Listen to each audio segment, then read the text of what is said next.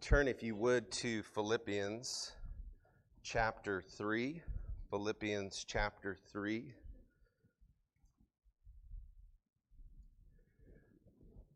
When we've been there 10,000 years, bright, shining as the sun, we've no less days to sing God's praise than when we first begun. And John Newton is, is unfolding for us there exactly what it means to be in heaven eternally with God, glorified. And it's like when you're like a thousand years or 10,000 years into it, it's just as fresh, just as glorious, just as wonderful as when it first began. Praise God. That's a living reality for those who have put their trust in Jesus. And man, that'll change the trajectory of your day when you think about it. That'll change the trajectory of your life, as it did John Newton, who was once a captain of a slave ship, a slave trader, and was a gross alcoholic, totally just sold in sin and iniquity. He was awful and vile. And then God got a hold of his heart in the depths, in the bowels of a ship going overseas. He was struck to the core that he was a sinner in need of a Savior. And he looked to Jesus, and his life was totally changed. And he ended up being an abolitionist who would be one of the key movers in getting slavery abolished in England. That's what the gospel does when it gets a hold of somebody. And we're going to talk a little bit about heavenly realities today. So if you would come before the Lord with me in prayer, let's ask for the Holy Spirit to minister to us where we need it most today. Amen. Father God, we thank you for your faithfulness and we thank you for your grace. And we thank you for a man like John Newton who was a man who knew his vileness, he knew his wickedness, Lord. And such a man am I, Lord. And everybody in here, we are sinners who have rebelled against you. And unless we have been awakened by grace, we remain in that condition. But what a glorious thing it is when Jesus gets a hold of our hearts when we're able to sing and, and praise and glory in the gospel like we just did when we sung Amazing Grace. Lord, I pray that your spirit would bless this word. I pray that you would help us to get our hearts around what's going on here in, in Philippians 3. And I pray that you would minister to us, open our hearts to receive a word from you. Lord, that it wouldn't be a word of man, but a word of God because that's what it is when it's in accord with your word in the scriptures. It's the very word of God. And I pray that you would just put a door over or guard the, the, my mouth that I might not sin against you, that I would get out of the way, and that your spirit would bless this time, and that you would help us. And if there are those struggling in here today, discouraged, beat down by life, beat down by their sin, beat down by discouraging things about their health, whatever it might be, Lord, I pray that you would breathe life on us and encouragement, and that we get a vision of Jesus and the glories of gospel reality for all who put their trust in Christ. Would you bless this word and would you blow upon us today in power in Jesus' name? Amen. So, today, what I, I want to talk to us about is the primary identity of a Christian is that he or she is a citizen of heaven. I mean, your primary identity, if you're a Christian, if you trusted Jesus, if you're following Christ, is in heaven. Your citizenship is not first and foremost an American, but a citizen of heaven. And with the Apostle Paul, like you've got one foot in heaven. You've got one foot in the realities of who Christ is. Ultimately, He's the one who went to heaven. He's the one who is sitting at the right hand of the Father who purchased redemption for us by dying on a cross and raising up out of the grave in a new body, glorified. And he's seated at the right hand of God in heaven, preparing a place for his people. And so when we read the words of the Apostle Paul today, which we're going to do in a few moments, that we're citizens of heaven, I want you to think about what that all means because we have a lot wrapped into what it means to be a citizen of America. And there's some glorious things, there's some glorious freedoms and liberties and blessings a part of being an American. But let me tell you, there are much sweeter, much glorious, much more profound realities at work in the souls of anybody who's put their trust in Jesus because they're citizens of heaven and all the rights and privileges of what it means to be a child of God are yours in Christ. Every spiritual blessing in the heavenly realms has been given to you if you're His. If you look to the Son and been saved. If you've put your trust in Jesus, glory awaits. And it infuses purpose and meaning and depth and hope and life for you to live here and now in this world. So forget the old adage, you know, you're so heavenly minded that you're no earthly good. The opposite is true in Scripture. You got to put your mind and fix your mind on glory, and that's going to change how you live here. And so I want us to just back up just for a second and think about heaven is probably one of the most confusing doctrines of the biblical revelation that God has given us that's confused in our culture. So, in our culture, you're either going to deny it outright and be a full blown materialist, and all I'm living for is this life and what I can get, and I'm going to grab all I can while I can. I'm living just for this life. I'm living paycheck to paycheck. I'm living just for, you know, what am I going to eat? What am I going to drink? What am I going to wear? And it's just another day, ho hum, back to the drawing board. And boy, I really hope that I'm going to get that American dream one day. Get that nice spread, you know, kind of ride on retirement, maybe go to the beach, collecting seashells, sort of thing. And it's like we're living for that, like, rest or vacation here and now in this life. And ultimately, the Bible says the best is yet to come for those who have been redeemed. Forget the seashells and look to the glorious things that await the children of God. Glory is coming.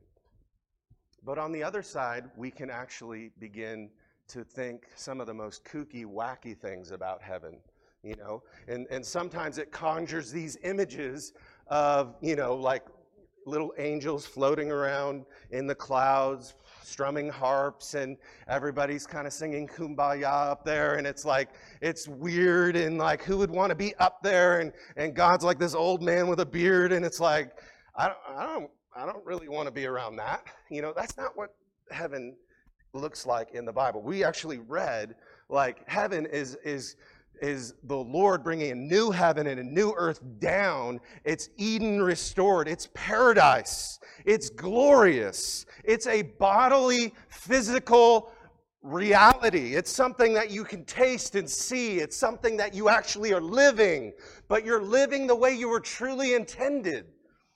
In perfect fellowship with God. Sin is no more.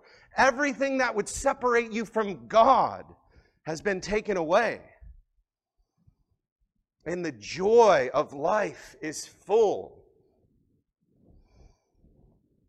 Far from the sort of thing that you begin to see in the literature books as they fill the bookstore shelves, right? And I, I, think I've seen so many books, and everybody's got like a certain amount of minutes in heaven. It's like 90 minutes in heaven.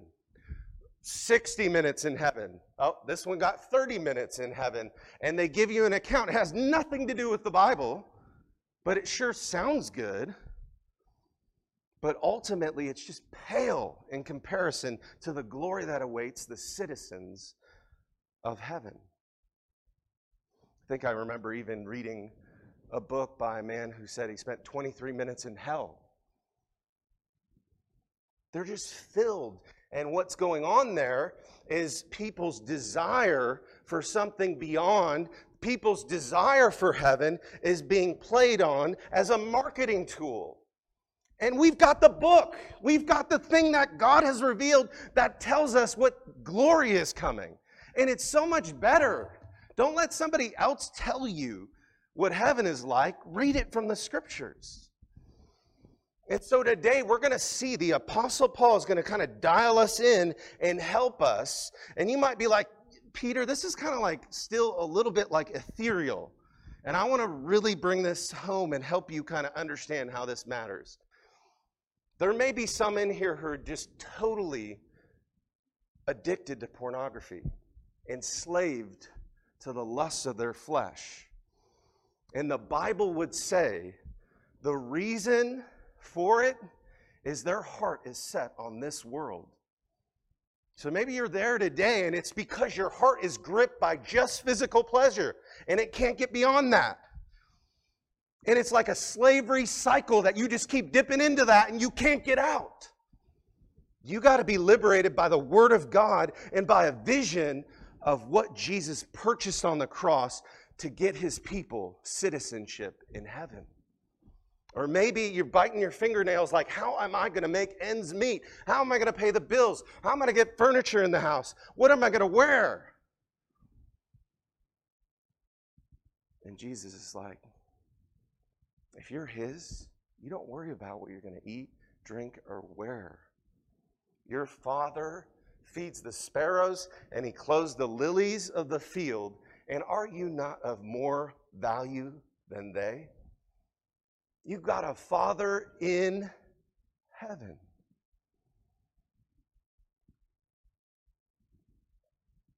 So, whether you're gripped by materialism or you're gripped by sensuality, what you believe about who Jesus is and what heaven is is going to impact and influence where you're living here and now. And we're going to see Paul kind of give us some tools to help us navigate this. And, and we're going to see, and you're going to see in this passage, number one, we need godly examples.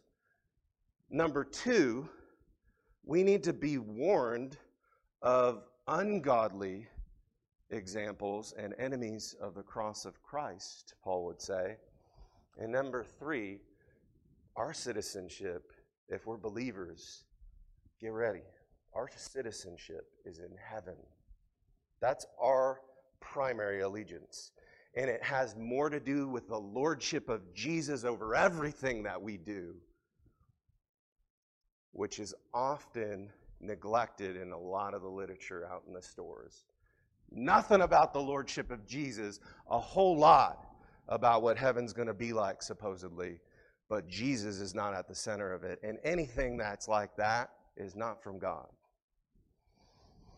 Uh, Philippians chapter 3, and we're going to read starting in verse 12, just to remind ourselves of last week, and then our text that we're going to look at more specifically will be verses 17 to the end of the chapter. So look at verse 12 with me. The Apostle Paul, filled with the Holy Spirit, wrote to the Philippian church, Not that I have already obtained this or am already perfect, but I press on to make it my own because Christ Jesus has made me his own. Brothers, I do not consider that I have made it my own, but one thing I do forgetting what lies behind and straining forward to what lies ahead.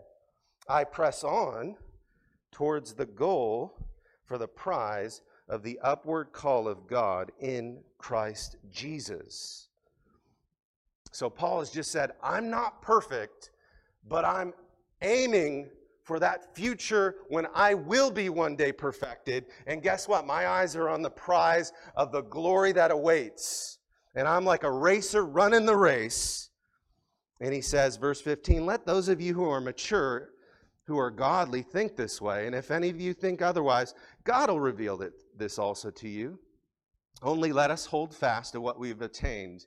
And then here, look at our look at our text. Brothers, join in imitating me and keep your eyes on those who walk according to the example you have in us. Imitation.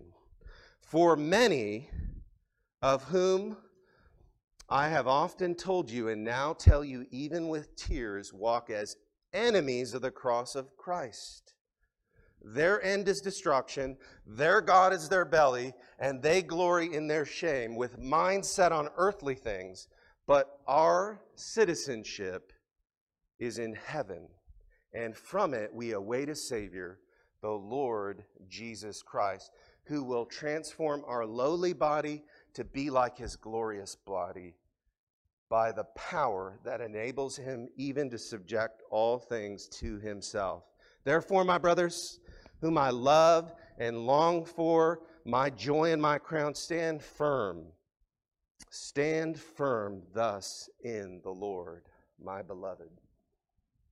That's Paul's word to us, and that's God's word to us today.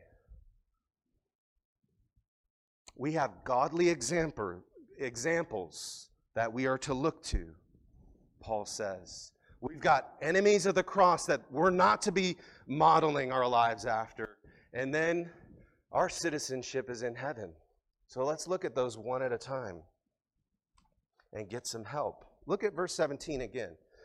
We're, we're, to imitate. This is, this is the first truth we're to get at. If we're going to be living with heaven in view, we've got to, we've got to look to people who are actually already have one foot in heaven, who already have the aroma of heaven about their life because they're living for the glory of Jesus, not the glory of themselves.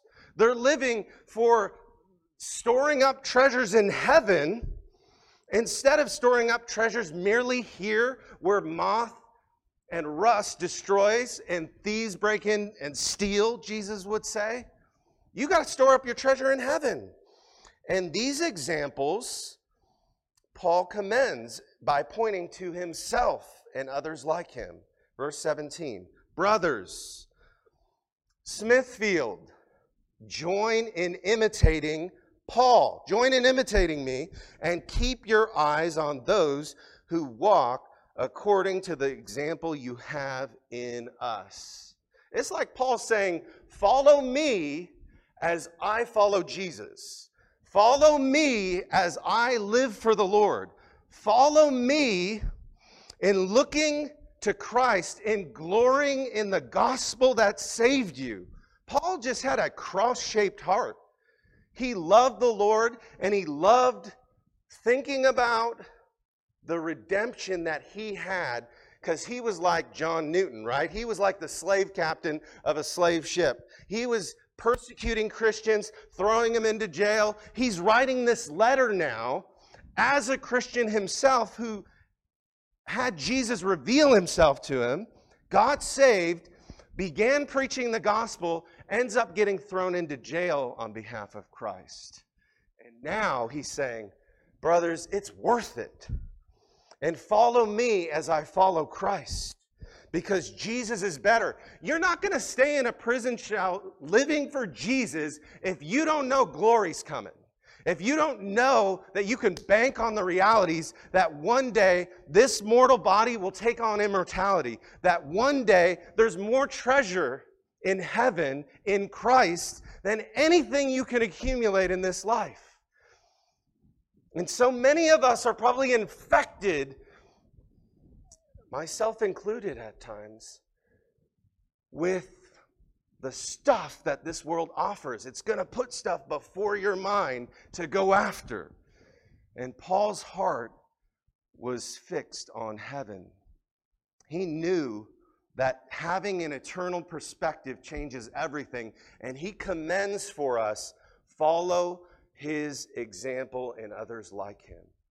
Do you have people in your life that are godly examples? Do you realize discipleship, following Jesus, has everything to do with the godly models you surround yourself with? All through Philippians, we see Paul pointing to them, right? He's like, have the mind of Christ, chapter 2. And you want to know some people who have the mind of Christ?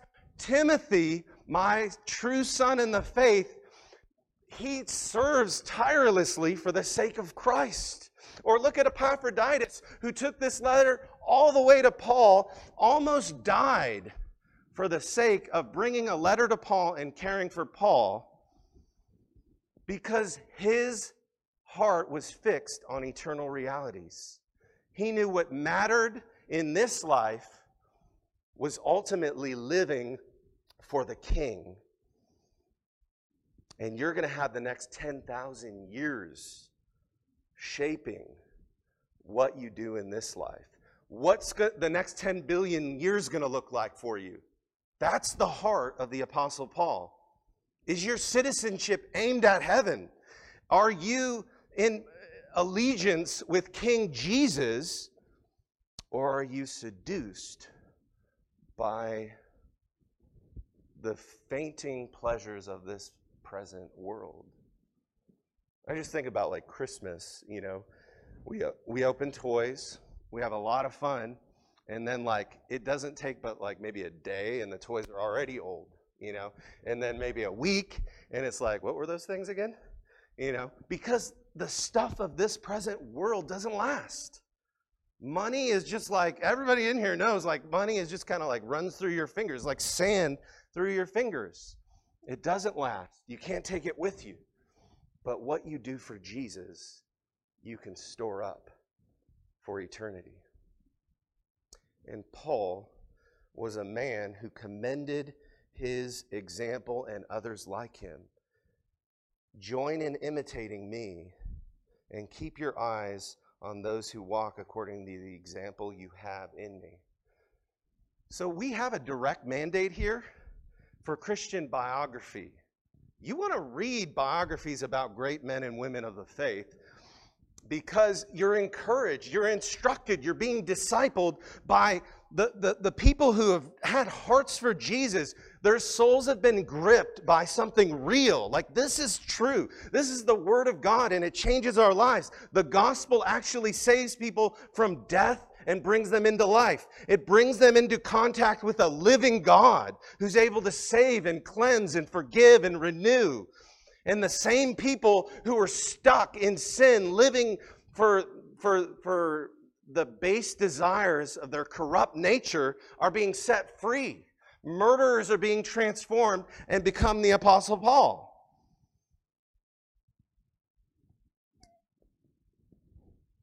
And when you read Christian biography, it's like a slap in the face of the devil. You know why? Because that's somebody who's been transplanted out of the kingdom of darkness into the kingdom of your beloved son. You want to read about John Newton and how he got saved? Go get a biography and it'll blow your mind. That somebody that crooked could get saved. And then you'll be encouraged, like, well, maybe God can help me. Right? Maybe I'm not so messed up after all. Well, no, we are messed up, and maybe God's that powerful that he can redeem us, that he can save us, that he can change us, that he there's hope for you in progress in the Christian life, in running the race of the Christian life. Because he's taken men like John Newton. He's taken women like Amy Carmichael, who was a missionary to India, who just poured herself out to love and care for starving kids and, and, and, and girls who were sold into sex trafficking and stuff like that. And she just labored in love, and people began to come to Christ. But if you read Christian biography, you're going to get that kind of encouragement. Because Paul's saying, Follow me as I follow Christ, and follow others like me who've been following Jesus. Who's your Timothy? Who's your Paul? Who's your John Newton? Many of my best friends are already dead. And so I read their stories and I marvel at the reality of what God can do in a life. And we have biblical examples too. Hebrews chapter 11. Listen to what the author of Hebrews says. And it's like a hall of fame or a hall of faith, as some put it, where we can just consider the lives, just in brief, of different men. And some of it's just naming them, and it brings those stories back to your mind. And what more shall I say? The author of Hebrews says.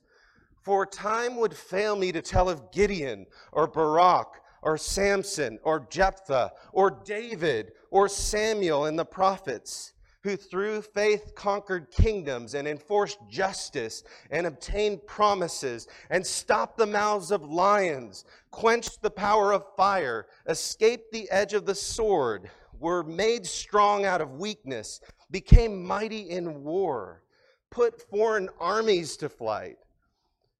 Ladies, women received back their dead from or by resurrection.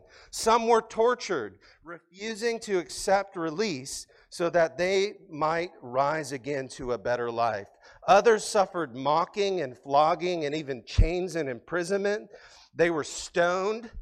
They were sawn in two. They were killed with the sword. They went about in the skins of sheep and goats, destitute, afflicted, mistreated. Men and women um, of whom the world was not worthy. And they lived wandering about in the deserts and mountains and in dens and caves of the earth. And all of these were commended through their faith. They did not receive what was promised yet, since God had something provided something better for us, that apart from us they should not be made perfect. Brothers and sisters, all those people in the hall of faith, like David, who slayed Goliath, like Samson, like those who saw the dead raised, like those who were redeemed. You think of the Pharaoh and the midwives who risked their lives to save Moses. The world wasn't worthy of such people. And I want to tell you that they look forward to our day because we have the precious reality of Christ who saved us, who raised up out of the grave who was seen by 500 witnesses, who ascended to heaven, is sitting at the right hand of the Father because his work was finished on the cross. Men and women whom the world wasn't worthy of did that in the Old Testament. And oh, what glorious realities God has promised for those who are in Christ, citizens of heaven. Do you have godly examples in your life? Do you have those who have the scent of heaven about their life to look to? And oh, what a difference it'll make.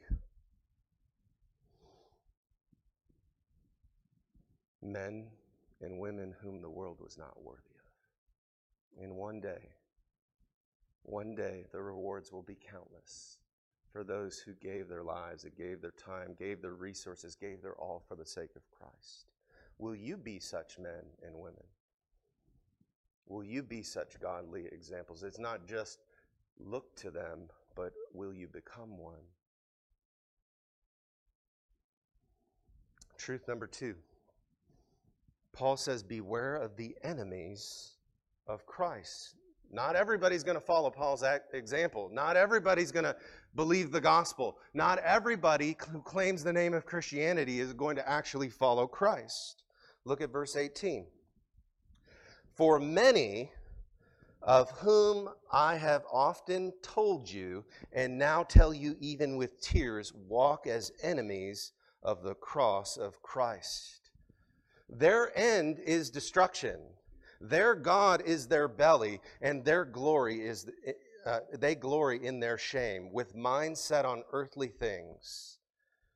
So we see Paul just warning us, like, hey, Not everybody who claims to be a Christian is going to live like a Christian. In fact, there are going to be some who name the name of Jesus, who say they're Christians, but actually deny Jesus by every way in which they live. Their life is lying about the gospel that they say they believe. And Jesus would say, some people acknowledge him with their lips, but they deny him by their lives. In vain do they worship him, and their hearts are far from him. And Paul identifies these people as enemies of the cross of Christ. And if you remember earlier in the chapter, he says, Look out for the dogs. Look out for those who mutilate the flesh. Look out for those who are deceiving people and thinking you've got to add something to the cross of Christ.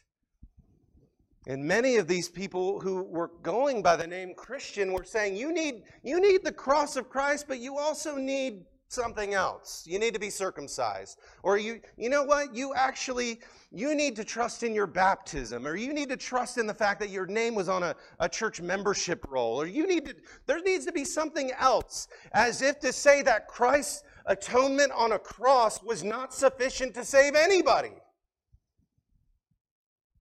And no one can be saved in this room if they don't believe that Jesus' death is enough and that their trust in Him and what He did on a cross, their reliance on Him, their turning away from sin and self and looking to a cross, that old rugged cross where the Prince of Glory died. If you're not looking there and there alone, there is no salvation, and you will find yourself being an enemy of the cross of Christ. And where are you today? Are you trying to add a little something to what Jesus did? Are you looking to something other than Christ alone for salvation? Paul says, don't go there. And he reveals the anatomy of what this looks like because a lot of this gets fleshed out in how they live in ways that are contrary to everything Jesus stands for. The lordship of Christ that Jesus is king over everything in my life is so far from their lips and their hearts that they deny him by everything they do. And notice the strong warning in verse 18 For many of whom I've often told you and now tell you even with tears, he's brokenhearted. The apostle's just sick and brokenhearted that there are those who go by the name Christian who will really be at the end of the day, enemies of the cross of Christ. Verse 18. And you know them because verse 19 says, their end is destruction. That's where they're headed. Their God is their belly, and they glory in their shame. They're, they're happy about the sin they're doing, they're celebrating it, they love it, they love to champion it. They're calling light darkness and darkness light sounds so familiar. It sounds so strangely familiar to the spirit of the age. And let me tell you, there are many, many, many Christians today, or so called Christians, who would name the name of Jesus and champion something contrary to the revealed will of God and call it good, and call it love, and call it liberty and all it does is enslave. And with tears, the Apostle Paul says, Be warned. Many go that way. And they deny Christ by the love of the world, and they change the things that are of God, and they pervert the straight ways of the Lord. Verse 19 gives us four things that we see that they do. Number one, they've got a destination. These enemies of the cross of Christ are headed for destruction. So make no mistake, God's going to settle accounts. And those who name the name of Jesus but live a life totally contrary to Jesus, who are living, verse 19 says, according to the God of their bellies. So they don't even have the God, the true and living God. They're living according to their belly. And maybe that's kind of strange, but it's it's a way that the Greek is kind of communicating this idea that they're living by the base impulses of their fleshly desires. They're living, it could be translated sensually. They're living just given in to all sorts of sexual perversion and immorality, and they're under the just condemnation of God. And it also has this sense in which the same word is the word we use for gluttony. This idea of like overindulgence, the gluttony, the, the sense in which you cannot get enough of something and you're going to stuff yourself with something until you feel better. The gluttonous living is a living based on your gut as your God. And so many are carried away in these ways. And, brothers and sisters, we're being warned by the Apostle Paul get your heart set on heaven, get a better trajectory, look to Jesus, submit to his lordship. Be warned of these who deny the very cross of Christ. He would call them enemies of the cross of Christ because they deny everything Jesus stands for. Their end is destruction because their God is their belly and that's who they worship. Paul once said that many he knew were infected with this reality when worldliness invades the visible church. Demas was a dearly beloved brother who he said rejected him and Christ for the love of the world and left him to rot in a prison. Verse 19 says, They glory in their shame, and their minds are set merely on what? Earthly things. They don't look to Christ. Their allegiance is not to Jesus in heaven, but to the base realities of just living in the world. They're living like animals. Animals just live by the gut. Christians live by a new heart. Christians are aware of their sin, probably more than anybody else in the world. Christians should be real about their sin because they know they've been redeemed. Listen, we, we are some we're some jacked up people. Can I say that? We're, we're some, we've got some mess going on in here, right? Every one of us, if we're honest, right? And you know, you, you, you, know my history. You know the reality that I, I once hated Christians. I once lived a life of just wanton, reckless, materialistic living, living by my gut, and Jesus delivered me out of it. But we can be honest about that because we got a Redeemer who actually saves people from those sorts of sins. So it's not like we're like, oh, we, we, we hate the homosexual, we hate the, the, the, the lesbian, we hate all of these things as if like Jesus doesn't redeem those kinds of people. He does. He can save sinners. He can save people who are caught up in these lifestyles. He can save the person totally addicted to pornography. He can save the person who's totally addicted to their pocketbook. He can save the person who's totally enslaved to the fears of this world and has no trust in their heart unto the living God. He can save all of those people. He can save to the uttermost all who draw near to him. But we do need to be warned that worldliness can creep in. That's why the Apostle Paul said, Do not love the world or the things in the world. He's not saying don't love people in the world. He's saying don't be in love with the material world. Don't be in love with the things that it holds up as valuable and good and glorious and desirable and, and, and all of the things that the world's going after. What's your 401k look like? What, uh, are you a successful person? What matters is not how successful you are in the eyes of the world, but what does God think of you? That's the question that matters. Who are you? Are you in Christ or outside of Christ? Have you trusted in Christ? Or are you living totally enslaved to your nature and living in darkness? And if anybody really knew where you were at, you would shudder in fear. But God knows. And God wants to deliver you from that today, if that's where you're at. The Christian has had his mind transformed and his heart redeemed but he still needs to be warned. And I think of Solomon. Solomon was the smartest king who ever lived. He was the wisest person on the planet. The brother had no knowledge, right? People would come around and be like, oh, Solomon, he can answer anything, he knows anything. And they were all about Solomon's wisdom. But did you know that in 1 Kings chapter 11, we find out something about Solomon that is very tragic, and it's right in the theme of what we've been talking about. Solomon clung to the pleasures of the world. Solomon accumulated wealth. Solomon accumulated armies and chariots. And Solomon accumulated wives brother had like 700 wives and some like 300 concubines.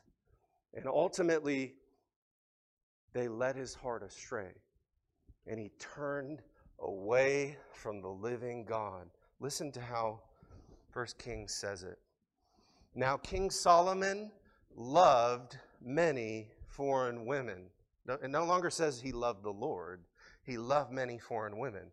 And along with his the daughter of Pharaoh the Moabite, the Ammonite, the Edomite, the Sidonian, the Hittite women, from all the nations concerning which the Lord said to the people of Israel, You shall not enter into marriage with them, neither shall they with you, for surely, surely they will turn away your heart after their gods. And Solomon clung to these women, and they turned his heart away. The wisest man on the planet had his heart turned away from the living God. And maybe worldliness has come in, and deep down, you're in the stranglehold of it. And you need help today. You need the Spirit of God to liberate you. You need to remi- be reminded again that there's a Redeemer who can save you from that. There's a Redeemer who can clean you up. There's a Redeemer who can give you a new beginning. There's one who went to a cross to save you. And there's hope for you. Some, some of you in here are like, I don't have any hope and I can't do any different. And I'm just slave, I'm a slave to it. I can't help myself. But Jesus can set you free. If the Son has set you free, you are free indeed. So the Christian does not have to live as an enemy of the cross or cling to the things of this world. He's not he's to be warned that this is these are things that are going to try to strangle out the life of God. And the devil wants us focused on this present world.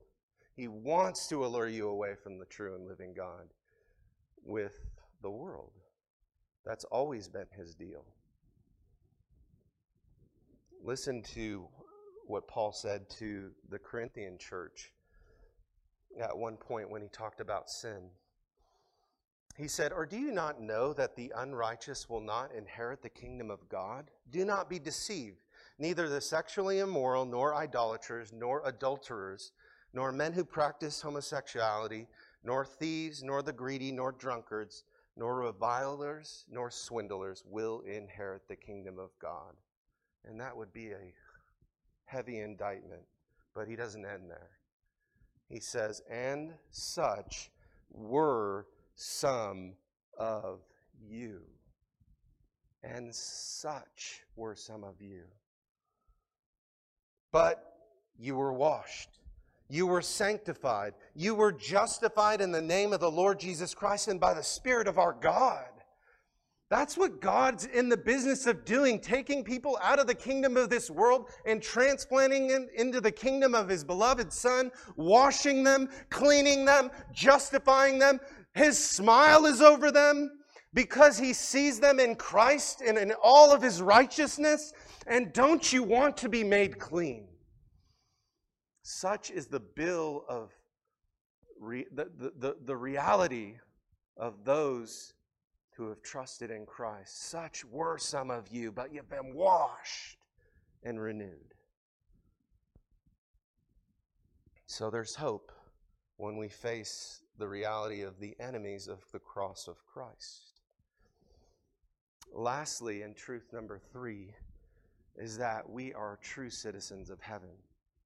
Our primary allegiance, what we ought to be considering ourselves most identified with, is our citizenship is not in this world, it's in heaven.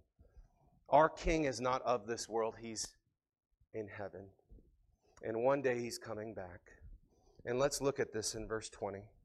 But our citizenship is in heaven, and from it we await a Savior.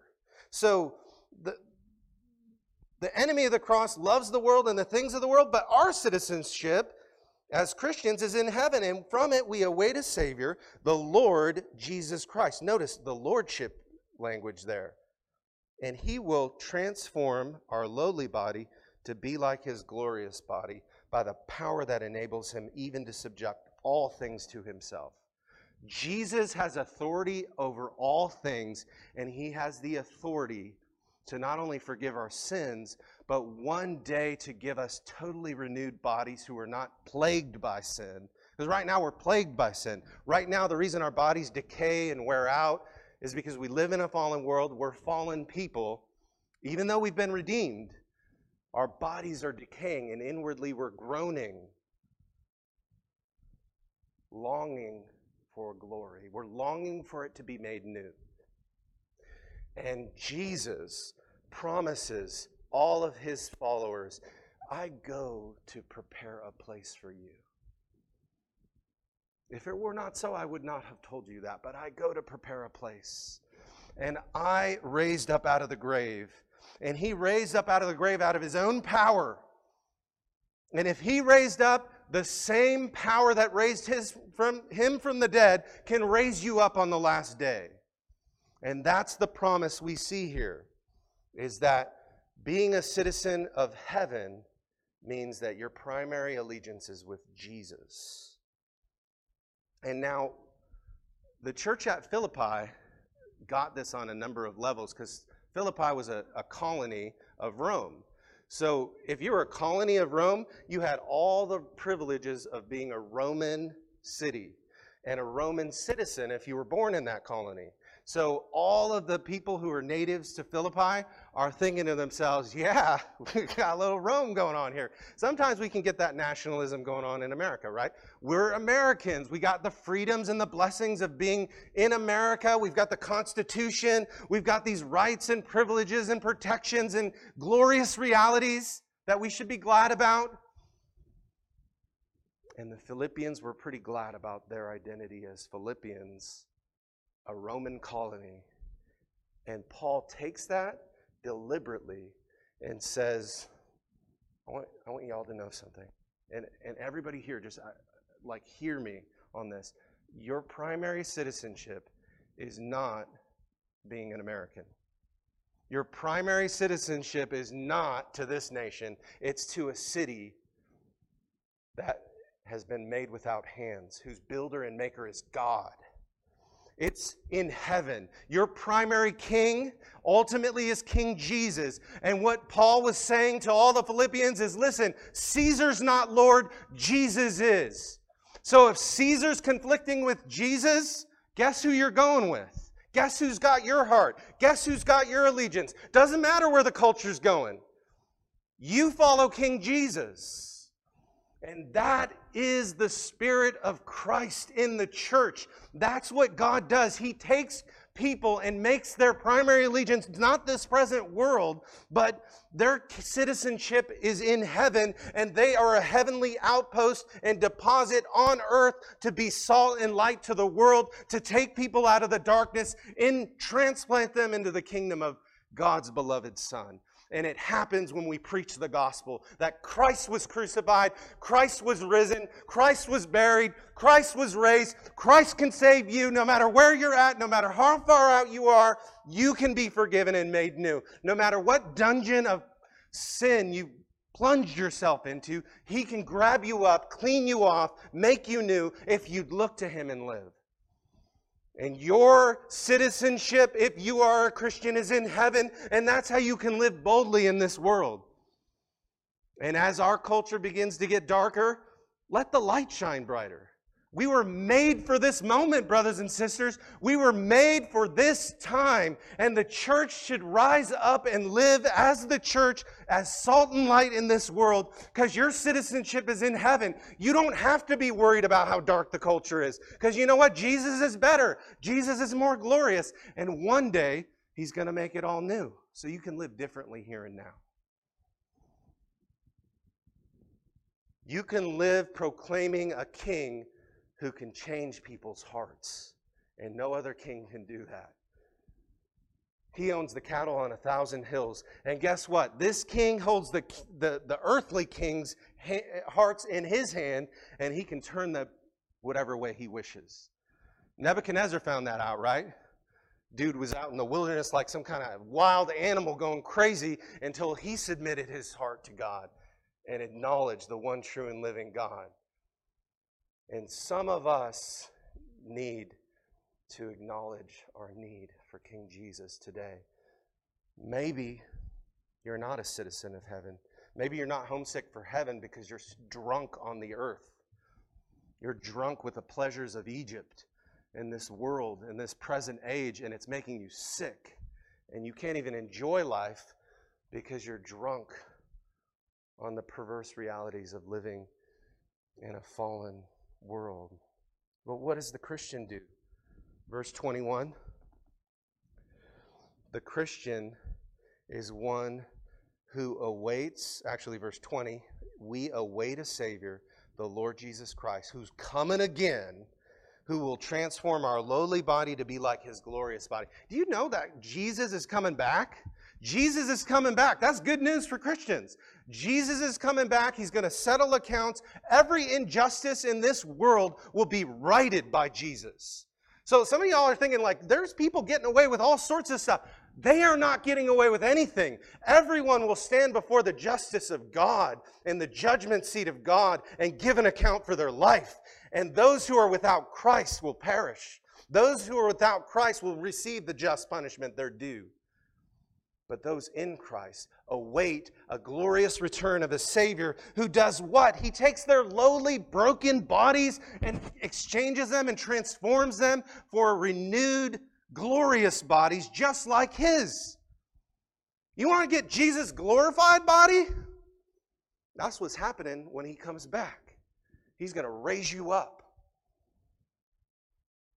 Assuming He comes back after we're dead. Otherwise, you're going to meet the Lord face to face and then it's going to be on in a good way, right?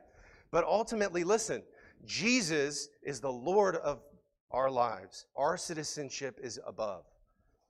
So when you think about heaven, know that all of that identity is wrapped up in it. It's not just a cute, fluffy little angels running around like, you know, like that's not heaven. There's going to be angels, and guess what? When angels appeared in the Bible, like people freaked out. People were like they were tempted to worship. C.S. Lewis once said, Guess what? Listen, you know what you're going to be in glory? You know what you're going to look like?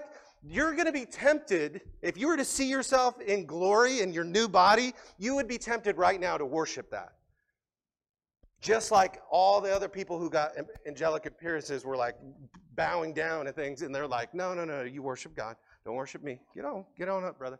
Like, so here, here's the thing glory's coming. How is that going to change how you live now? Pick up a Christian biography and get your heart around an example of somebody who's got just the breath of heaven about his life. John Newton's a great example. Adoniram Judson, great example. Charles Spurgeon, Martyn Lloyd-Jones. There are so many saints of whom the world is not worthy. In fact, Martyn Lloyd-Jones in, in, in light of these heavenly realities, Martyn Lloyd-Jones, who's a famous preacher in 20th century England, full of the Holy Spirit. I mean, he preached with like the force of an electric shock, and people were just like spellbound by this guy because he was just so full of the Spirit. And ultimately, Lloyd-Jones, at the end of the, his life, he's like 80 years old, and he is dying, can't talk anymore, slips a slip of paper to his wife, and it read, You don't need to pray for me anymore to be healed. Don't hold me back from the glory. Don't hold me back from the glory. is that our hearts? Don't hold me back from the glory. Listen, this man, the Apostle Paul, Lloyd Jones, any Christian who's had his heart gripped by the gospel, has the breath of heaven about him. And glory is coming, and it should change the way we live now. now I want us to bow our heads. I pray for you, and I want, I want you to think about where you're at today. And if you need to get your heart right with the Lord, I just encourage you to do it. Let's pray. Father, I just pray, Father, I pray for those who have come under conviction that the Spirit is working in their hearts. They know they're not right with you. Things have gone the wrong direction. They've been just consumed by the world, maybe consumed by fear, consumed by discouragement, consumed by slavery to some substance, whatever it might be. I pray, Lord, that they would hear the Spirit calling them to turn away from their sin to trust in Christ, to, to look away from sin and self, acknowledge their sin before you, and to ask you to save them right here and right now. And for those of us who've just gotten into some bad habit patterns, we're not really thinking about heaven, we're not really th- having an eternal mindset, we don't have anybody that we're looking to as models of godliness. Lord, I just pray that your spirit would be on them and producing conviction and, and, and, and move upon them and encourage them to uh, begin to pursue discipleship, begin to pursue living for Christ, begin to submit to the lordship of Jesus over all their life, not just some of it, not just Sunday, not just a little bit, but Lord, you're Lord over our lives. You're Lord over what we watch and read. You're Lord over how we spend our money. You're Lord over what we do with our time and, and our resources. You're Lord over how we love our kids. You're, you're Lord over how we love our wives and our husbands. Lord, you're King, and we just want to submit to you. And I pray, Father, wherever we're at tonight, Lord, or today, this morning, that we would entrust ourselves to you, a gracious God who's slow to anger and abounding in steadfast love to those who fear him. And Lord, I pray that we would turn to you and get encouragement and help and renewal and be strengthened by your grace. And if we've never trusted Jesus, Lord, that we would just turn our hearts over to you right now. If, if some are there, that they would just say, Lord, save me, even now in their heart. Lord, save me. Save me from my sin. Make me new. Make me clean. Give me the righteousness that only you can give.